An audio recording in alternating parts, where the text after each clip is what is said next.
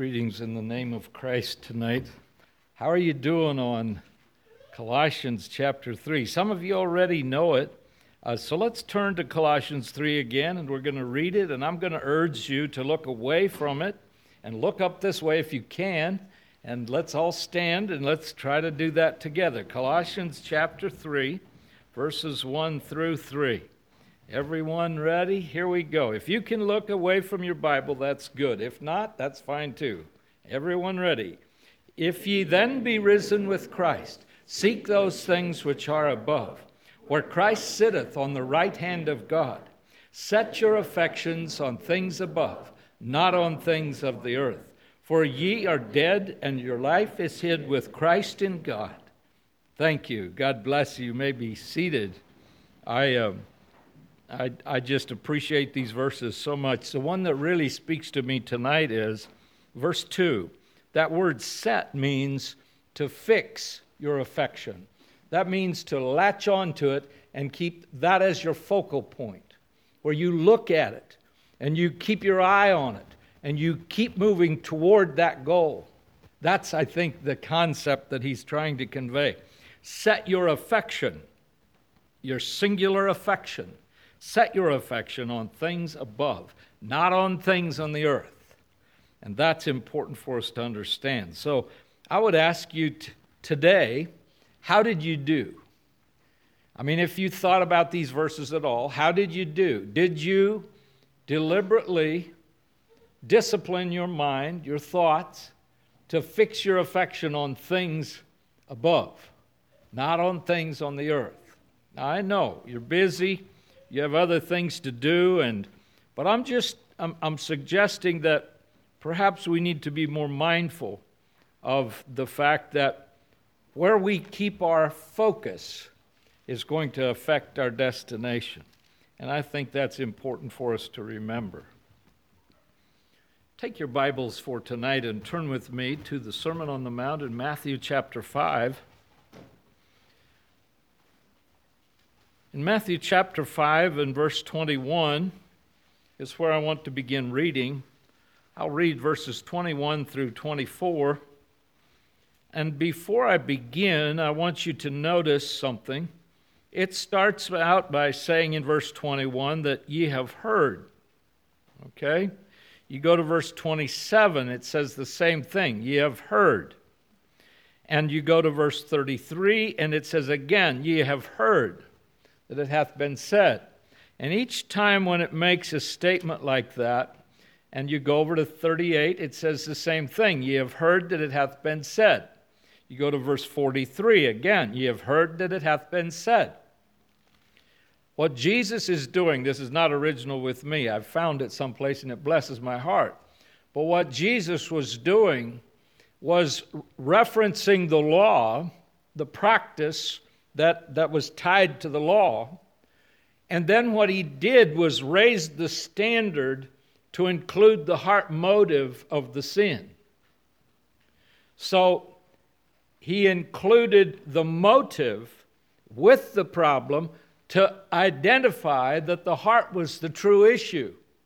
And you're going to have to get that inside fixed before you can fix the problem that he's addressing.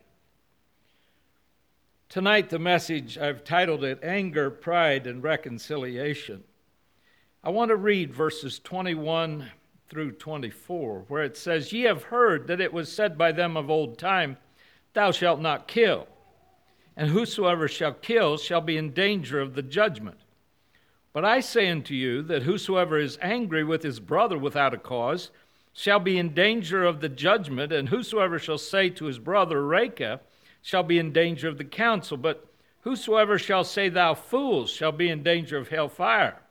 Therefore, if thou bring thy gift to the altar, and there rememberest that thy brother hath aught against thee, leave there thy gift before the altar, and go thy way. First, be reconciled to thy brother, and then come and offer thy gift. I want to zero in on the concept of anger and pride and reconciliation. Someone has said that people who fly into a rage always make a bad landing. That's often true. Someone else has said that a believer at war with his brother cannot be at peace with his father. I think that's right. It is important that we understand what Jesus is referencing here.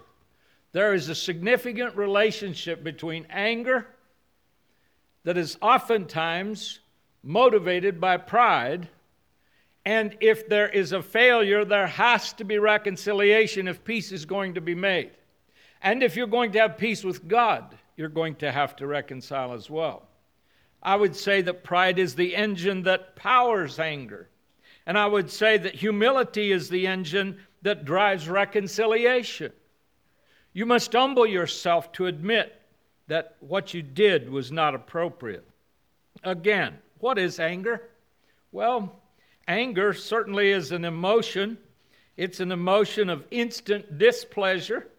It arises from the feeling of injury that's done or intended. Whether it was intentional or not, you may not know. But anger is that strong feeling of displeasure and, and belligerence. It, it, it sometimes is a very, very difficult thing, and it's aroused by a real or a supposed wrong. Sometimes you draw a conclusion, you can become angry, and other people may not even find it out. But then there are other times when it truly is found out, and because of your actions, you have to eventually think about now, am I going to make that right or am I going to ignore it? So it's an important issue, I think.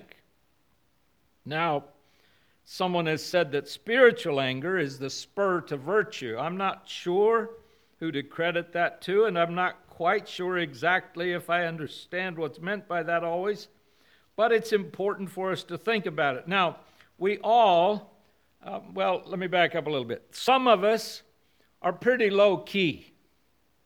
It, it doesn't nothing seems to shake some people. They're just pretty low key. You can't, you can't really get them too shook. Um, uh, I, I kind of wonder how that would be for sure. uh, maybe you do too, but there's a few people like that. Now, take your Bibles and let's go to another passage in Ephesians chapter 4. Ephesians chapter 4 and verse 20. I want to I want to start reading there. Now, remember that this passage of Scripture is addressed in the context of a list of things that either need to be told to us that we ought to put these things on or put them away, put them off. All right, let's read. We're looking at Ephesians 4:20. But ye have not so learned Christ, if so be that ye have heard him and have been taught by him as the truth is in Jesus, that ye put off concerning the former conversation. And the word conversation there would refer to conduct, not just your words, it would include words. But it's referring to your, your conduct, your behavior that ye put off concerning the former conversation, the old man which is corrupt according to the deceitful lusts, and be renewed in the spirit of your mind, and that ye put on the new man, which after God is created in righteousness and true holiness. Wherefore, putting away lying, speak every man truth with his neighbor, for we are members one of another. We're harming ourselves if we don't, because we're members one of another.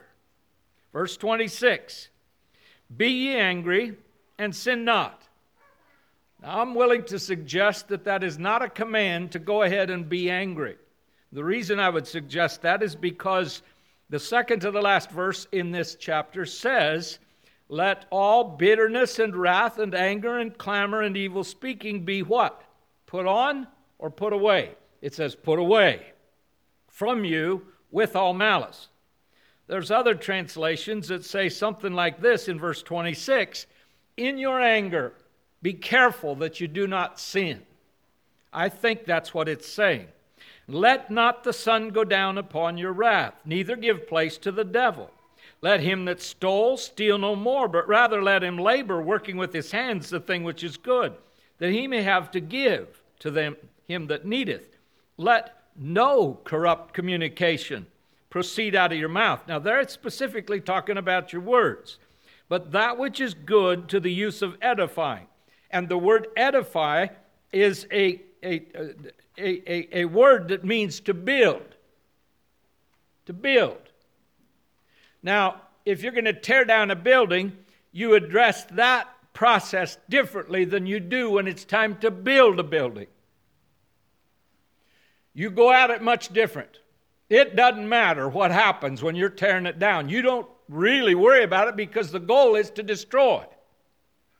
But we're told that we're supposed to build. We're supposed to help and build each other. Our words, that which is good to the use of edifying, that it may minister grace unto the hearers, that it'll communicate a building up. And grieve not the Holy Spirit of God, whereby you're sealed unto the day of redemption.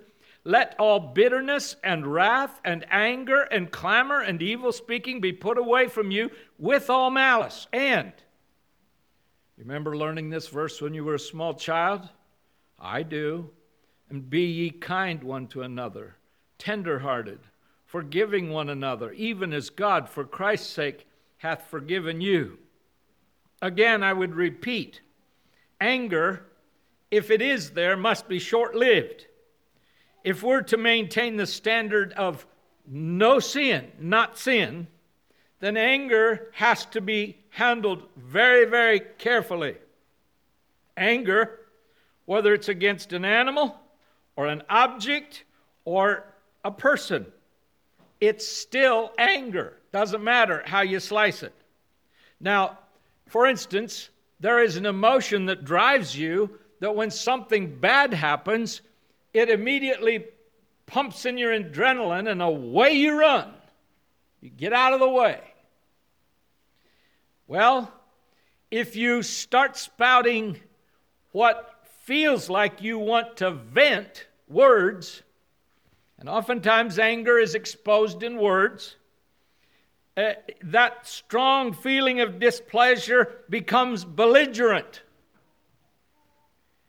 And it's aroused and it's hard to shut it down. Now, if it's generated by the old man that is, quote, corrupt according to the deceitful lusts, like we just read, unquote, and if the man is not controlled by the Holy Spirit, the anger is going to come out of control in a hurry.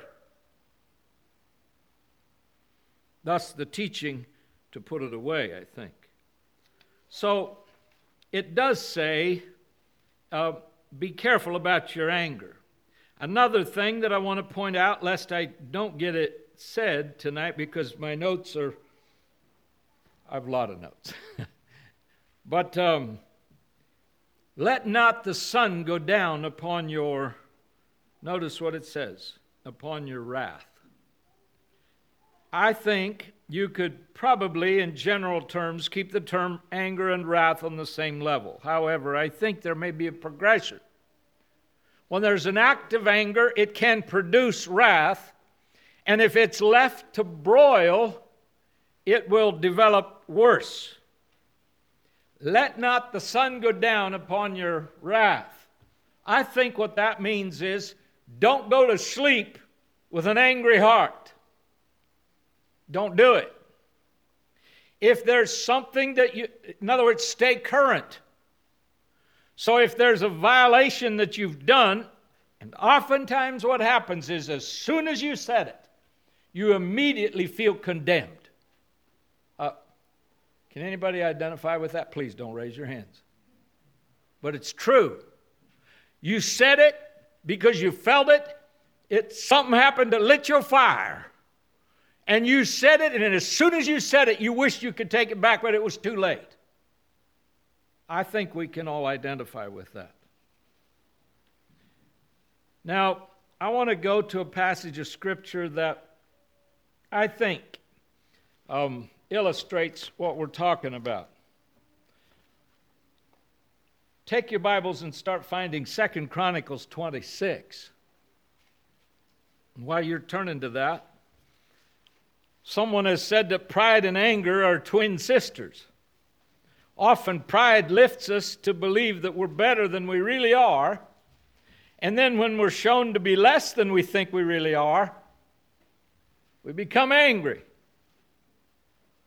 And we lash out. I think that probably every human being struggles with the issue of anger.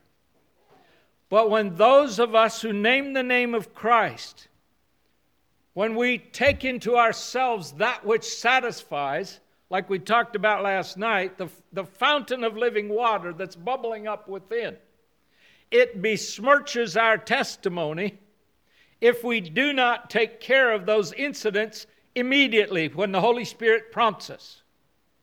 I think it's important to think about that.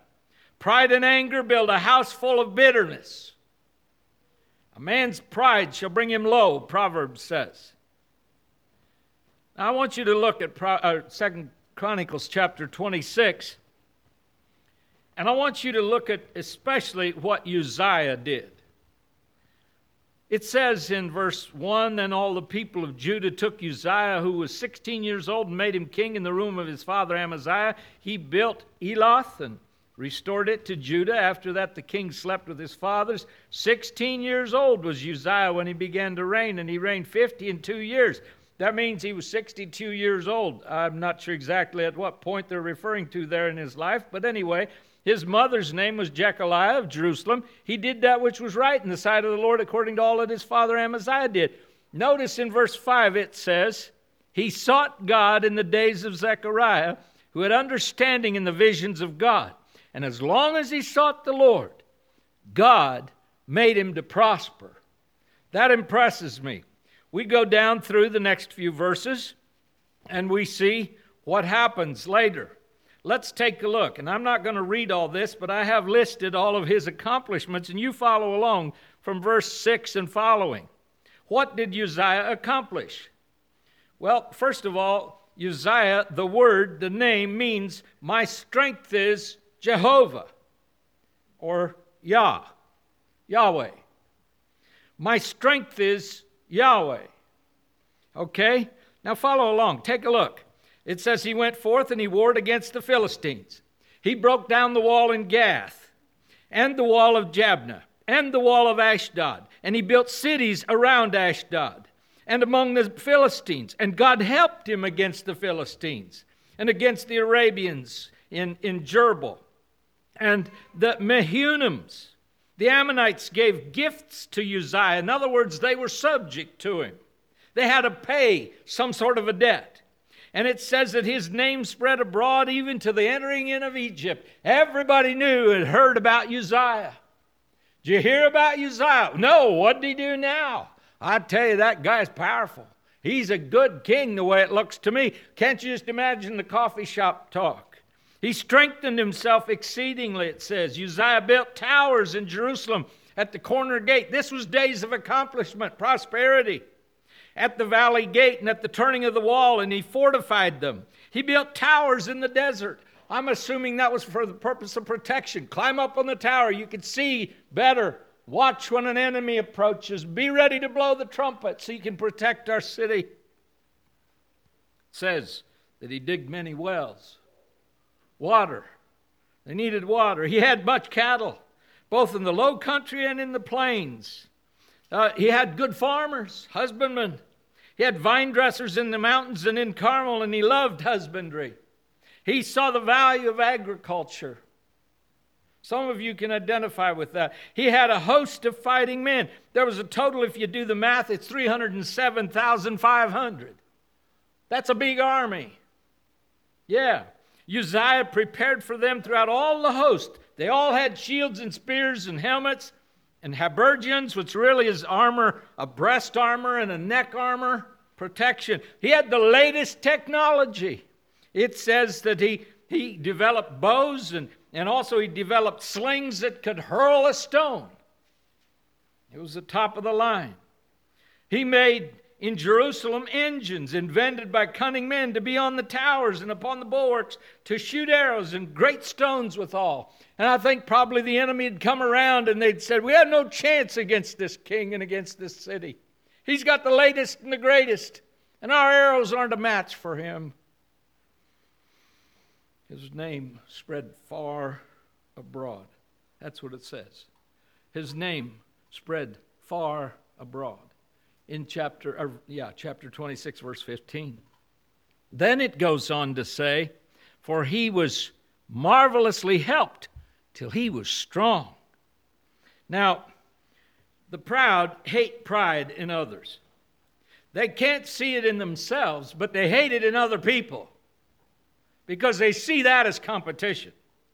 Pride and grace from God can never dwell in the same heart at the same time. No. It's awful thing to think about. The less power a man has sometimes the more he likes to use it, someone has said. And I think that's true. But this was a man that had a lot of power. He had accomplished a lot of things. It says he became strong. He was marvelously helped. And I think what was happening is something was going on in his mind. Maybe he started forgetting exactly who it was that blessed him. When he became strong, many times it's too easy to become more interested in power than it is in purity. And setting my affection on things above. Instead, I like to rehearse in my own mind the things that made me great. That's the human tendency. He was more interested in who he was. He had a great name. Yes, but there's a problem. Verse 20 or 16 says, But when he was strong, his heart was lifted up to his destruction, for he transgressed against the Lord his God. Yes, he became he became proud of himself. Hudson Taylor was asked one time if he was ever tempted to be proud. And Hudson said, About what? What are you talking about? And they said, Well, about all the things that you've done. And Hudson replied, He said, and I quote, I never knew I did anything. God did it. That's the right attitude. And I think that Uzziah was missing that attitude. I think he was. There's a danger of becoming impressed with ourselves. Isn't it interesting how it's obvious to everyone else, but not me?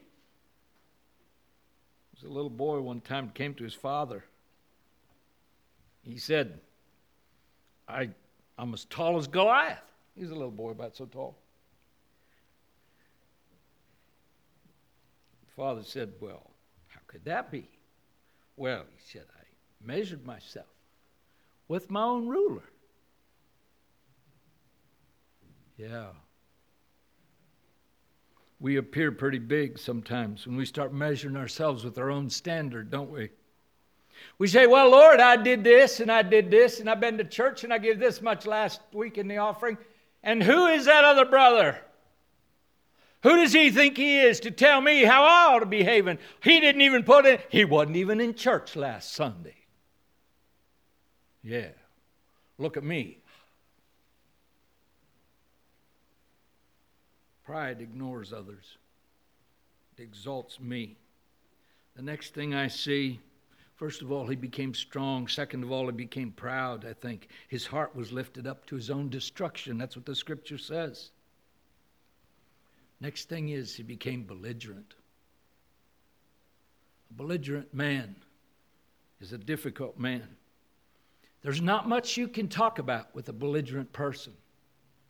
You'd like to, I think Uzziah was intoxicated by his own honor and his own greatness. Now, you look in this verse, in verse 16, it says, And he went into the temple of the Lord to burn incense to the altar of incense.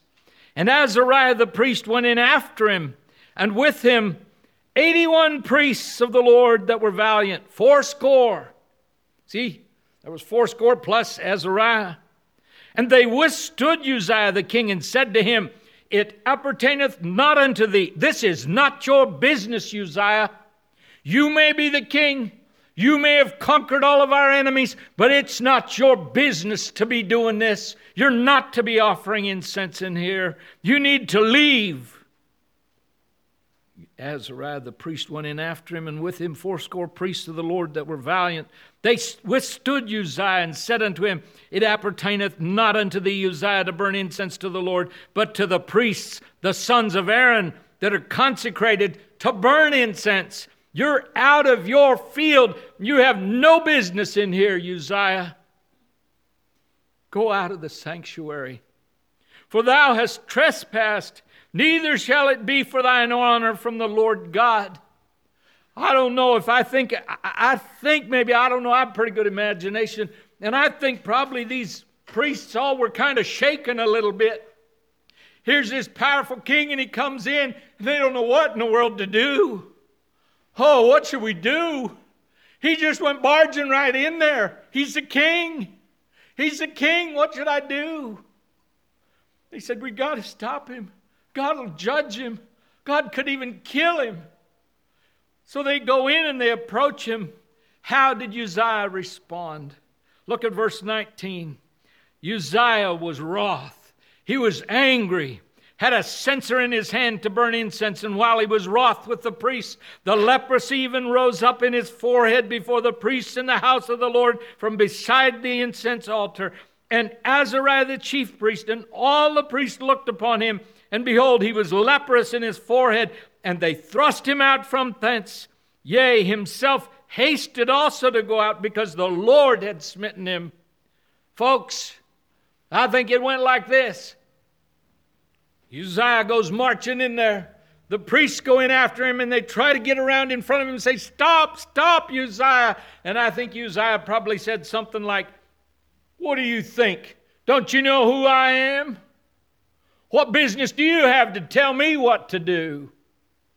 He had gotten so filled with himself and so intoxicated with his power, he wasn't going to listen to any little old priest. Whoops. Now, wait a minute, King. You understand how small you really are right now? Do you understand that there's an Almighty God of heaven that has a law about what you're doing? Uh huh.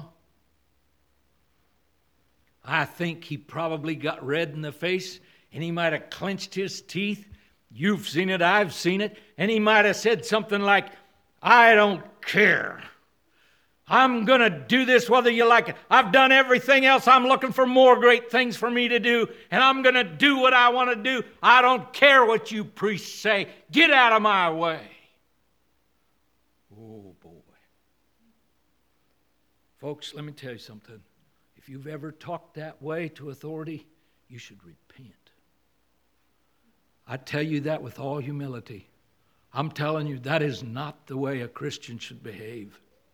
Uzziah should have known better, but he didn't.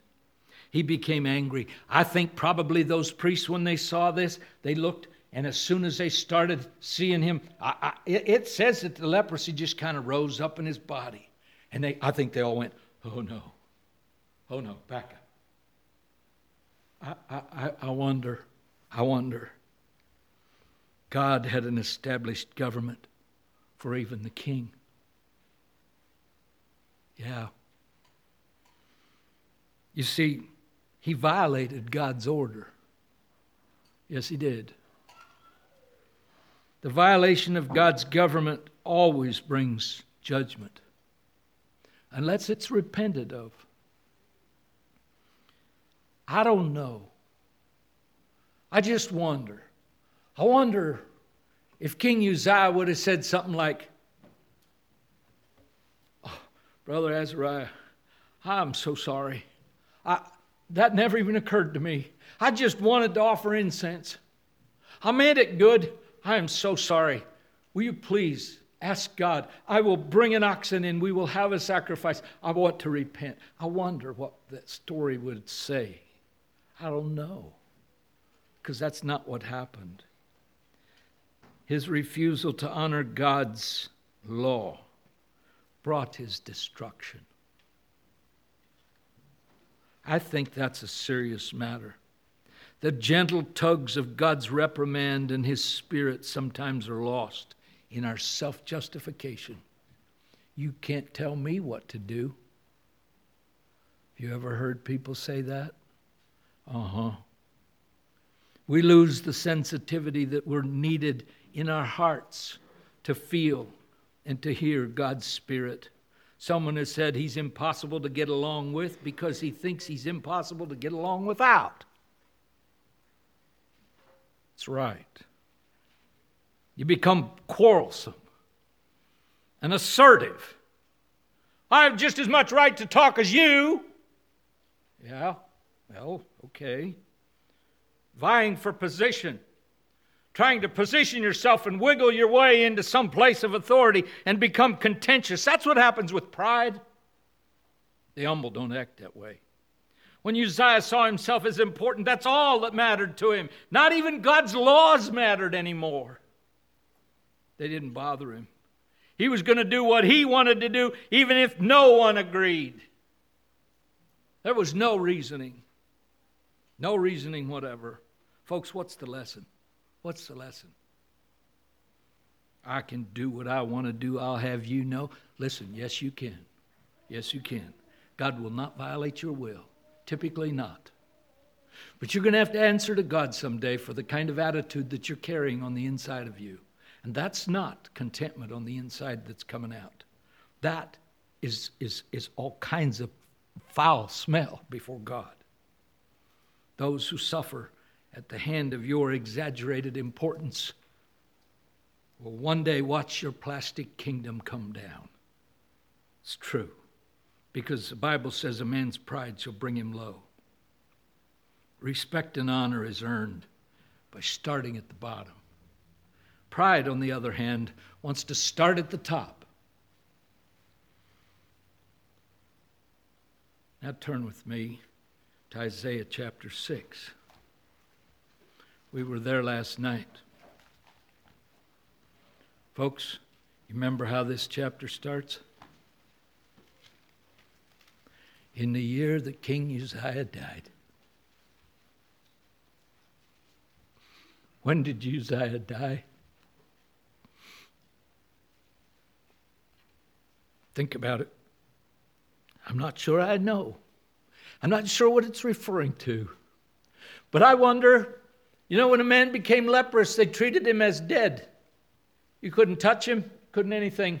Now, yes, if I, I, I just, I don't know again, maybe I'm wrong. You can correct me if I'm wrong, but I kind of doubt that he ever was healed or had a chance to be healed because this was a miraculous curse against this man for violating, and it was a judgment on his pride. Folks, let me tell you something. Until Uzziah dies, you can't see the glory of the Lord. You can't see the glory of the Lord till Uzziah dies. In the year that King Uzziah died, I saw the Lord. I saw who he was. He was high and lifted up. He was on his throne. His train filled the temple. You go on down there, it gives more direction. You heard it last night, verse 3 the one cried to the other and said, Holy, holy, holy is the Lord. Folks, I wonder sometimes when we get ourselves all up in a stew and we start doing things out of belligerence, how God looks on that. I know how looked at it here in this incident. Verse 5, our response is appropriate when we say, Woe is me, for I'm undone. Uzziah, this story could be different, Uzziah, had you listened to your God ordained authority. But when you reject that authority and insist on taking your own way, judgment lies upon you. You need to understand woe is me, for I am undone because I'm a man of unclean lips. How oftentimes doesn't it happen that words come out of our mouth in anger because pride is driving it? I dwell in the midst of a people of unclean lips, for mine eyes have seen the King. I think if our eyes would see the King, we would melt in our own pool of weakness.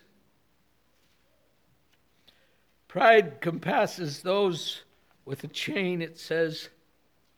Go with me to Colossians chapter 3. Colossians chapter 3. Look at verse 8. It starts out, you remember how it starts out in verse 1 that if you're risen with Christ, you're going to set your affection on things above. Then it says in verse 8, But now you also put off all these anger, wrath, malice. Notice they sound like first cousins to me anger, wrath, malice, blasphemy, filthy communication out of your mouth. Anger is a strong feeling of displeasure aroused by being done wrong, or a supposed feeling of being done wrong. Wrath is a strong, stern, and fierce anger, deeply resentful, full of indignation. Malice is a desire to inflict damage. Did you ever hear anybody say at work, the unsaved? I hope nobody that's saved ever talks like this. I'd like to kill him. Oh my. Blasphemy, irreverent utterance, or action concerning God. Folks, listen. These are men and women that God has created, and who are you to think that you can talk that way against God's creation? You ought to be careful. Filthy communication. I think there's a progression, folks.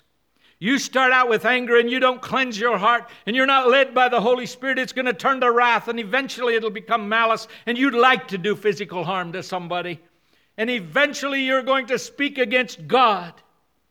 And finally, the last is going to be vulgar, vile, disgustingly dirty, obscene. Booker T. Washington said, I will not let my, any man reduce my soul to the level of hatred. They tell us that a grizzly bear can whip any animal in the North American wild except one the skunk. You know why? because they've discovered that this grizzly fiercely detests the odor, odor of the skunk. This whole concept of getting even, it's a big deal. The carnal man says, You watch out, buddy. When I get a chance, I'll get you. That's anger. That's pride. And if you don't repent, you will someday stand before God, and God will bring that incident up to you, I think. Now, go with me. Go with me back to our text, Matthew chapter 5. Matthew chapter 5. I just want you to see this again. Take a look at it. It says that you're bringing a gift to the altar. I don't know which altar it was for sure at this time, but this was an altar that had steps. You bring your gift all the way up to the top of the altar. There's many steps. Could have been a very tall structure. I'm not real sure. But it says in verse 23, I think it's referring to the fact that you're coming to worship. Now listen, listen to me. When you come to worship and your heart is filled with anger or with wrath or with any other kind of something motivated by anger, the first thing you need to do is repent. God will not honor even you uttering an amen until you cleanse your heart. God's wrath is on the hypocrite. When God's Spirit reveals to you your need, you need to go to your brother. That's what it says here. If you have failed, it says that you should go to your brother. That the, you, you, you bring your gift to the altar, and there remembers that thy brother hath aught against thee. Another place it says, if you have aught against your brother. So it goes both ways. You leave there your gift, you go to the altar, you go your way. You go your way. First, it says, be reconciled to thy brother. Now, it says in Romans 12, 18, and I got to hurry. If it be possible, as much as lieth in you, live peaceably with all men. Now, folks, listen, that's not just a scripture for the preachers. You get that, don't you? That's for all of us. That's for all of us.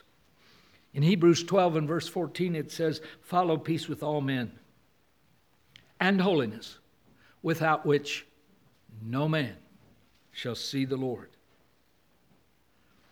How do you react when you're accused falsely? Do you react in hatred? Do you react in anger?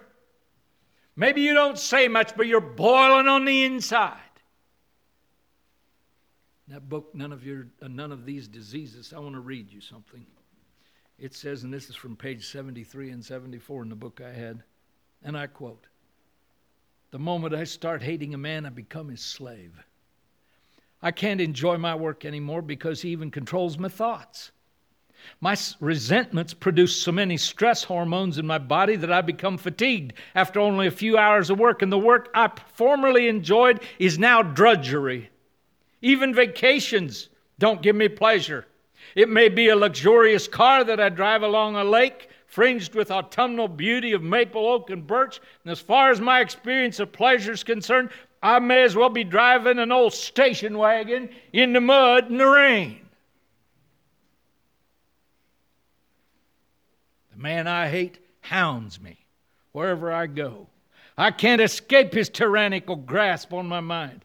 When the waiter serves me porterhouse steak with fries and asparagus and crisp salad and strawberry shortcake smothered with ice cream, it might as well be stale bread and water. My teeth chew the food and I swallow it, but the man I hate won't permit me to enjoy it. I'm his slave.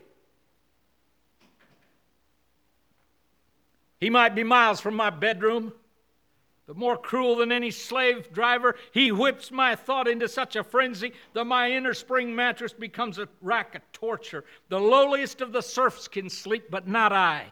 I really must acknowledge the fact that I'm a slave to every man on whom I pour the vials of my wrath.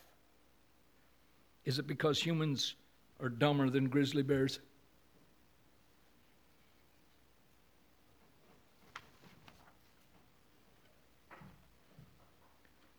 Folks, reconciliation is a prerequisite to worship. Do we allow the peace of God to be our umpire? Colossians 3, chapter 3, and verse 15. If you would go back there again, I'm sorry, I'm chasing you around. Verse 15. Let the peace of God rule in your hearts, to the which ye are called in one body, and be thankful. i tell you a personal story, and this is dear to my heart. We had four boys and one girl. The girl was the oldest. The boys were good helpers. We raised hogs. Hogs are hard on panels and all that stuff. And it was revival meeting time, actually. I remember it. And there was some hogs that got together because a panel got broken. And so we quickly drug that thing up to the welder, and I was busy welding. I said, Boys, we got to get this done quick. They're going to kill each other till we get back there because there was no way to keep them separate at that point. Had no extra pen to put them in. So I told the boys, Now listen, boys, I'm going to hand you these, these welding rods, and as soon as I run out of one, I'm going to put my hand out there, and you put one in my hand. And I'm going to keep going because we got to hurry. I was tense. Now, I didn't ask him anything unreasonable, but guess what? Boys do what boys do. And it was about time, you know, that they got tired of it after a while. And so they delegated their younger brother to take care of the rods, and they went and played. well, Dad had his helmet on. He couldn't see very good anyway. And then Dad held out his hand, and there was no rod there. And Dad became angry. And Dad said, Come on, boys. I said, Get over here. And as soon as I said it, my spirit was smitten by God. But then on the inside, I said to myself, I was having this discussion all the time. I was welding, and I'm sure welding didn't go so good from then on. Well, they had it coming. I told them to stay here. They knew it. All right. But I couldn't forget it. We went to church that night. We came home. Can't tell you what the preacher preached on. Why?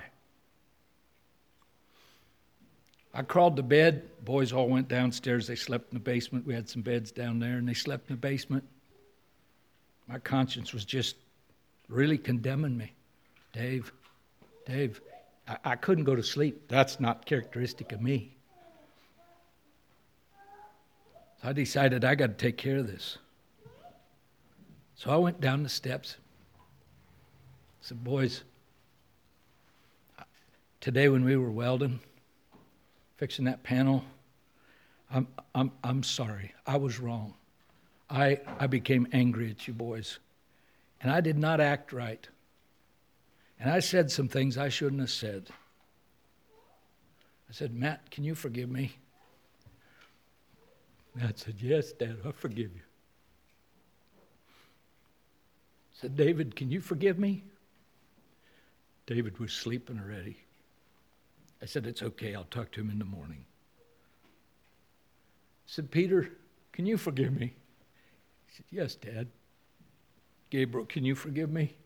Yes, Dad, I forgive you. Said, Thank you, boys. I really am sorry because I was not a good example to you. I snapped the light off and started going up the steps. One of the boys said, Dad, I said, Yes. He said, Dad, we knew that someday you'd have to ask forgiveness for that. We just didn't know when, and we knew you would do it. And folks, listen to me. I don't think I'm alone in this kind of an incident. But if I'd not taken care of that when the Holy Spirit convicted me to such a condemning thought pattern, I could not get over it. I couldn't go to sleep. What do you think that would have told my sons? I'm not holding myself up as an example. There's probably many more times that I missed that I should have caught. Too often, what happens when we offend someone, we've wronged someone, and rather than be reconciled, we act hypocritical and the next time we see them on the street.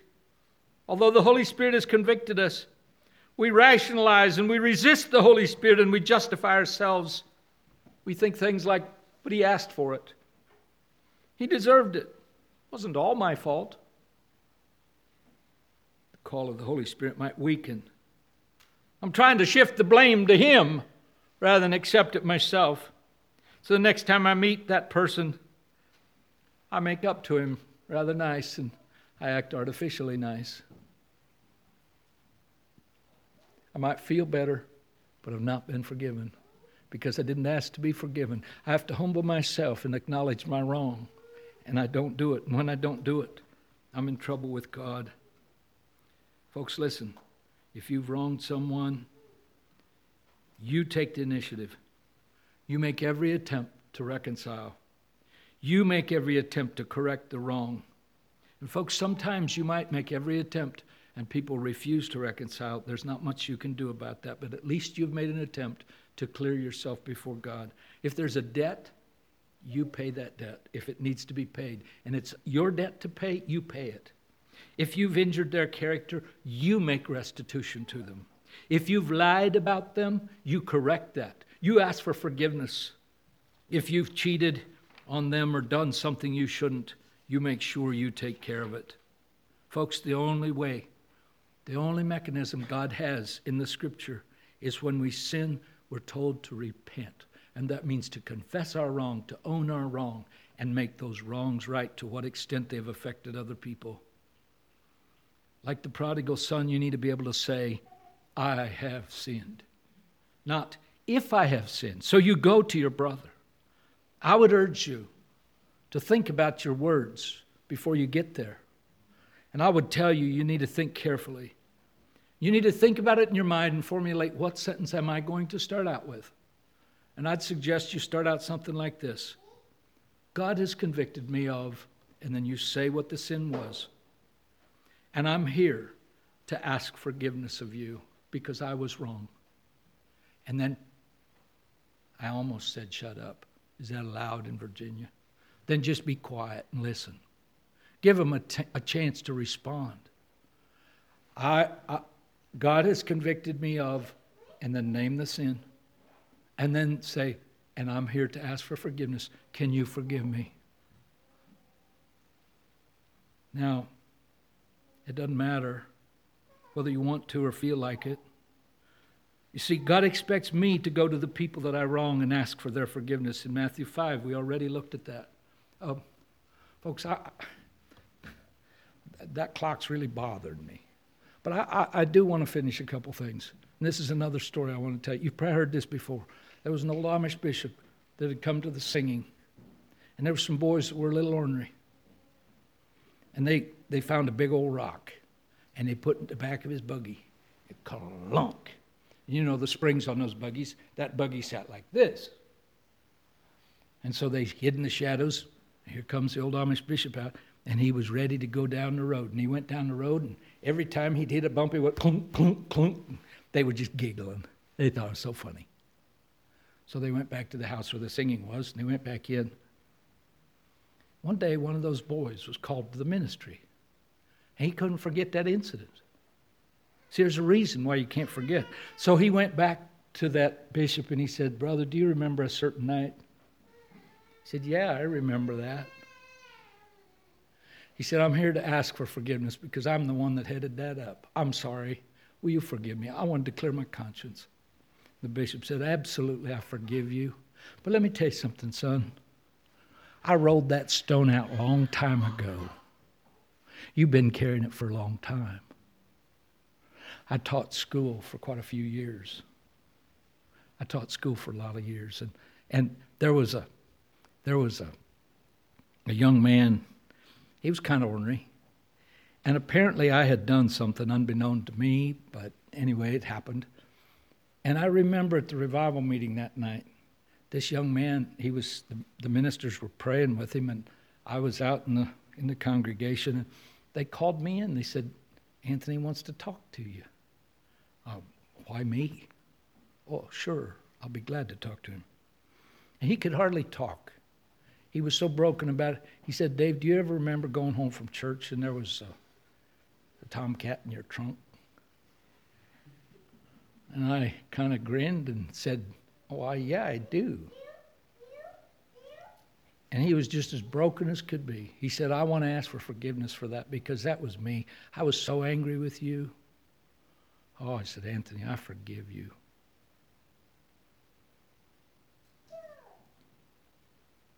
There was a lot of years that went by there. God's grace is sufficient for us. He expects us to learn from our past failures. You see, my own strength produces only failure. I need to call upon God because of His enabling grace. He can give me the strength that I need. Folks, remember, you're responsible for your own sin when you do wrong. Maybe somebody says, But I can't forgive. I was hurt too deeply. Yes, you can. It's a matter of choice, it's a matter of the will, it's an act of the will. Matthew or Mark 11, it's, it says, and, and when you stand praying, forgive if you have aught against any in Matthew 18, it says, You go to your brother alone. And then if he won't hear you, you take, what does it say, two or three with you? And then if he still refuses to repent, you take it to those that are the church. We're told, we're told, if any man have a quarrel against any, you need to forgive even as Christ forgave you. Folks, we have been forgiven. We need to forgive. It's necessary when we've we, we, when done wrong, when you've been done wrong, maybe by others, you can make a choice. You can become angry and resist and react in pride, or you can cry out to God for more grace.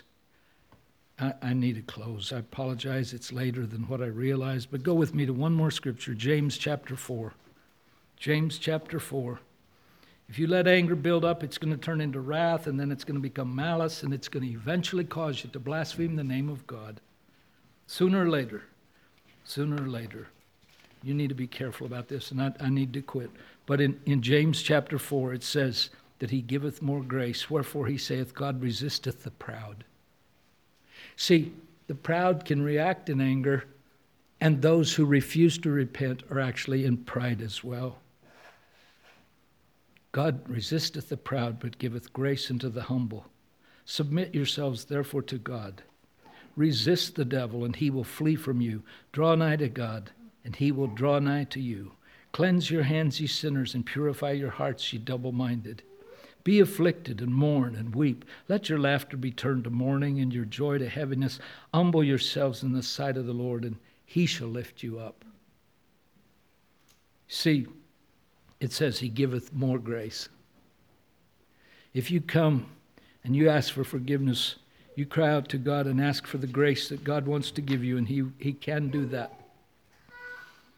In Hebrews 12, it talks about a root of bitterness. A root of bitterness needs to be rooted out, otherwise, it's going to spring up and others will be defiled. That's what it says. So I would urge us all to think carefully about repentance whether you've been offended or you are the offender. We're instructed how to behave. And I would urge you that if there are incidents that come to your mind that you are responsible for, go and ask for forgiveness. Take care of it. It's necessary. It's necessary. I would urge you to do that. If God has convicted you, I don't think we're even going to sing a song tonight. I'm going to ask you to bow your heads in a little bit. And we're going to pray and ask the Lord to speak to our hearts. Maybe there's someone you know you need to go to. Maybe that person's here tonight, maybe they're not. I'd just urge you to take the time to go do that. Humble yourself before God. You say, but you don't know how hard that is, preacher. Yes, I do. I've had to do the same thing. I know how hard it is. But God helps those and gives more grace to those who humble themselves. So may God bless you all. If God has spoken to your heart, I want you to listen to Him, not me. Forget what I say, but listen to God. Let's just bow our heads for prayer. Heavenly Father, you know the hearts of all of us. You know where we stand before you. Help us, Lord, to be responsible before you. Help us not be like Uzziah and become belligerent and, and violate what your order is. Help us, Father, to be the kind of people that we ought to be.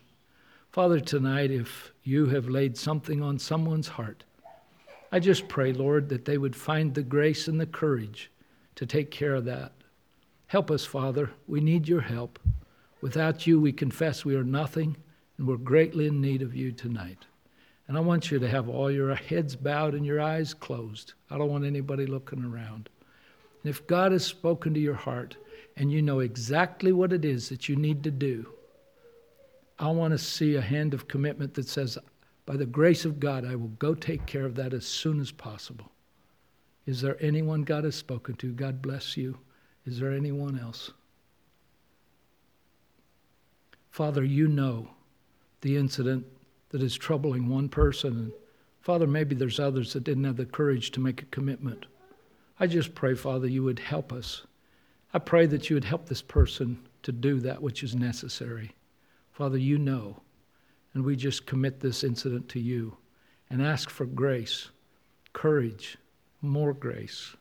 Father, you are the God of all grace. That's what your word teaches us. Help us, Father, to hear your voice be with this congregation, Father. Help them to walk with you. Help them to have a loving attitude to one another. Help them to work together. I pray you'd guide and direct their ways. And Lord, I pray that you would bless us as we serve you. In the name of Jesus, amen.